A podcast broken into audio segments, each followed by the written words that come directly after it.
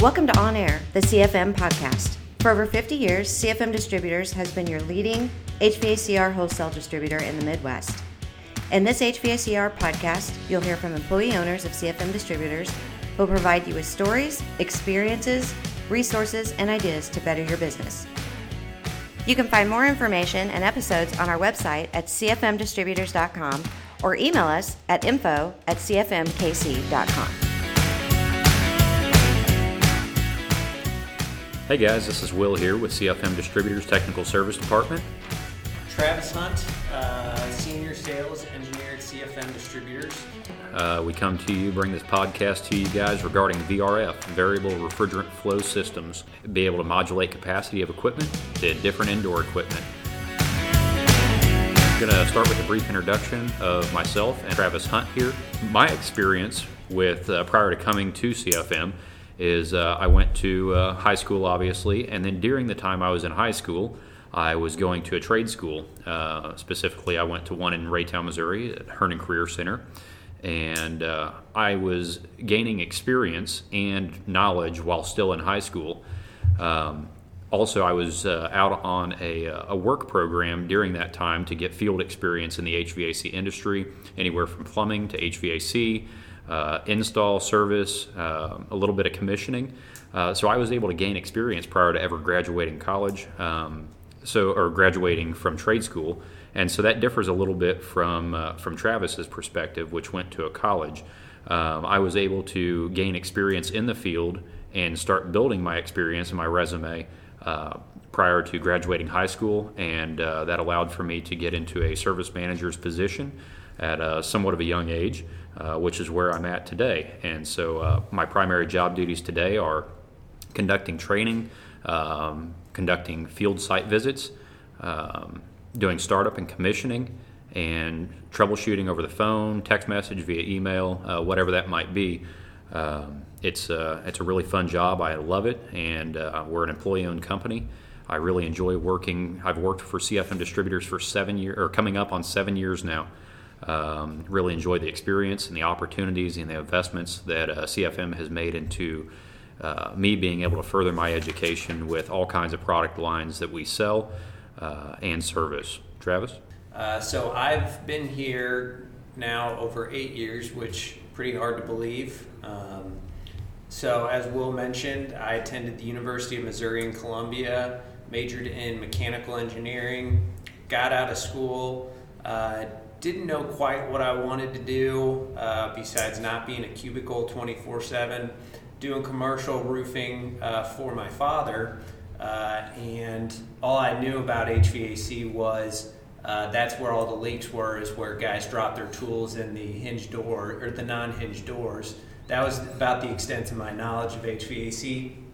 Ended up uh, interviewing a couple different places, kind of stumbling onto this segment of the industry and you know jumped on board figured we'd see where it went and it's been an amazing ride since. Um, so majored in mechanical engineering uh, but i do not i'm not a pe uh, i don't stamp drawings or anything but do assist uh, building owners as well as design build contractors um, with you know just quoting and design of all HVAC, but really kind of highlighting chillers, DOAS, VRF, RTUs, commercial splits. That's kind of the highlights.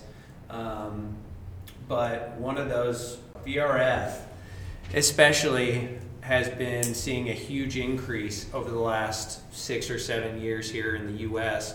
Um, it's been around since the 80s um, you know, started to develop in Japan where they have high needs for uh, efficiency as well as uh, limited space being on an island. So here in the Midwest, we haven't really struggled with that much. We have cheap electrical and natural gas rates. Um, and it also seems like the HVAC industry, especially in the US, is very slow to adapt, very slow to change. However, um, we've basically been seeing double digit growth in both VRF and ductless. Um, I have numbers from, I think these are probably a, a couple years old, Um, but VRF and ductless splits probably account for 72 billion of the 103 billion global HVAC market. Um, now that is globally, not just here in the U.S., but it's a segment that is becoming more and more popular, not just for retrofit, but especially for uh, new design build or uh, just new buildings in general. Um, and we'll kind of get into why that is. But uh, for our listeners that don't know, why don't you kind of tell them a little bit about what is VRF, or uh, also referred to as VRV, variable refrigerant volume. Um, why don't you just kind of talk us through that a little bit? Yeah, sure. Thanks, Travis. Uh, so VRF, VRF uh, equipment, uh, like Travis stated, that it, it's big in other markets, big in other countries, uh, islands, and, and, places with uh, with less than desirable power power grid systems and whatnot, due to its low peak usage and uh, its ability to operate at lower amp draws and lower energy consumption.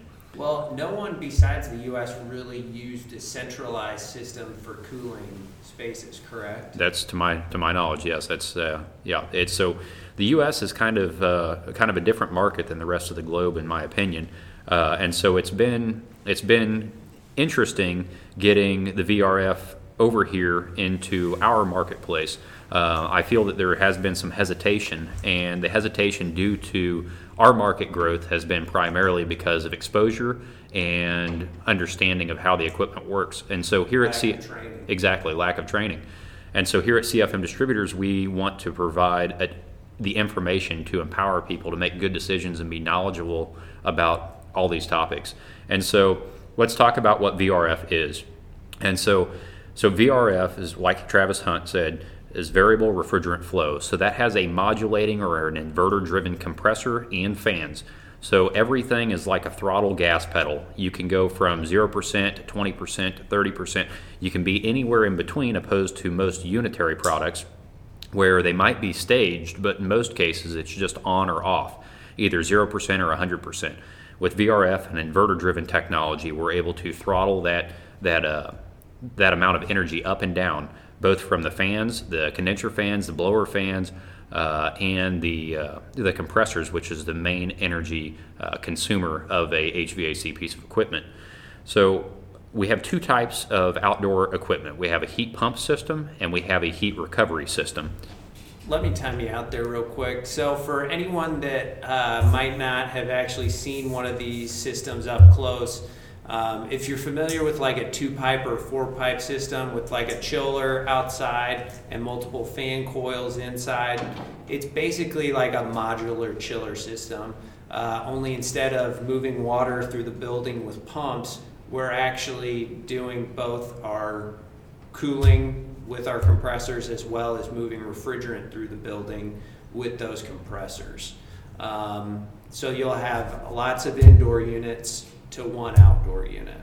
So just to clarify. Yeah. But yeah. What What are the differences between a heat pump and a heat recovery system? So heat pump is your standard heat pump. The outdoor unit has a reversing valve in it, and it can run in either heating or cooling mode. However, the indoor units have to be all in the same mode of operation. So let's say that there are four indoor pieces of equipment. Maybe that's a doctor's office, maybe it's a classroom, or whatever it might be all four of those indoor pieces of equipment have to be in the same mode of operation. They all have to either be in heating mode or in cooling mode. And there is typically a, uh, a, a, unit that determines the mode of operation, and that would be the primary unit. Now, with a heat recovery, primary indoor unit. primary indoor unit, yes. And so, with a heat recovery system, we have an extra component opposed to indoor and outdoor equipment. We have something known as a changeover box. And the changeover box has three pipes going from the outdoor equipment to the indoor changeover box. The changeover box has your metering devices in it that selects the mode of operation and allows for you to have simultaneous mode of operation from indoor and uh, from different indoor pieces of equipment. So let's say that doctor's office A and doctor's office B, one's calling for heating and one's calling for cooling. Essentially, what's happening for the unit calling for cooling is it is extracting the heat out of that room, placing the heat in that refrigeration circuit, allowing for heat to be in classroom or doctor's room A. So you're able to do simultaneous mode of operation with a heat recovery system. You can have one indoor calling for heating and one indoor calling for cooling or any combination. Uh, that's the main advantage to heat recovery over heat pump. And one of the other items that make it so flexible to use is the high number of different types of indoor units.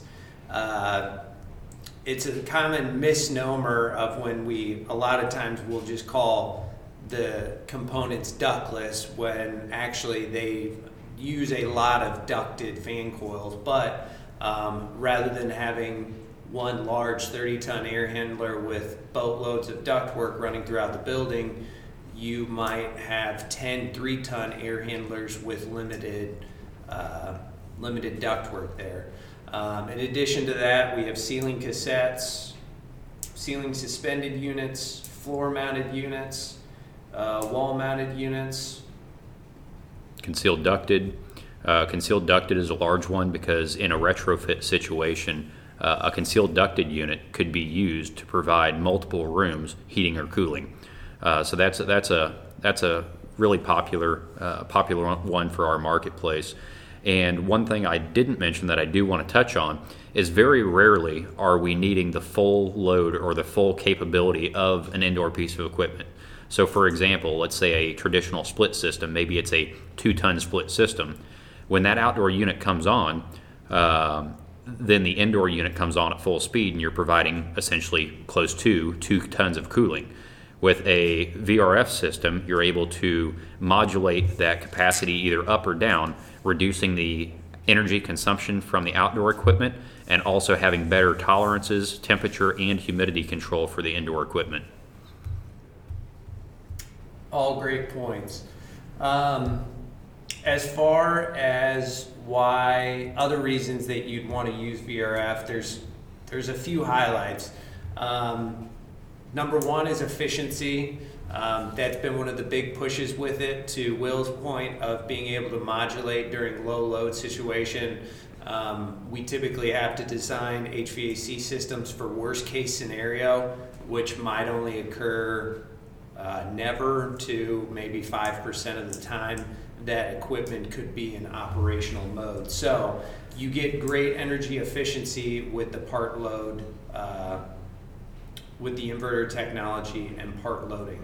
Uh, so you also get zoning uh, just basically built into your system since you have individual fan coils serving individual spaces. So with that individual zoning, you have increased user comfort. So uh, when Will was mentioning the two separate doctor's offices, or if you had two classrooms right next to each other, um, especially during those shoulder seasons where um, you know one room's always hot, one room's always cold, and they always one uh, one person always one group always had to be unhappy. That doesn't necessarily have to be the case with VRF. Um, so you also have the design flexibility as far as the number of indoor units and the sizes of indoor units that we kind of already touched on. Um, service and maintenance. Um, really, you shouldn't have to do much to service this equipment. Um, you know, it's your typical PMs, um, but at a much smaller scale. They have great reliability. They're typically I'd have to double check what ASHRAE said, but I would assume that ASHRAE puts their life lifeline over 20 years. Um, and but the big the big if there is if that contractor had proper training and did a good did a proper install because um, VRF has also gotten kind of a bad name for for a few years here because there have been so many issues with it. Um, a lot of times uh, that's just blamed on the equipment, which sometimes it is, but it could also be a misapplication. It could be a bad install. Um, it could be bad support down the line from the vendor or from the manufacturer.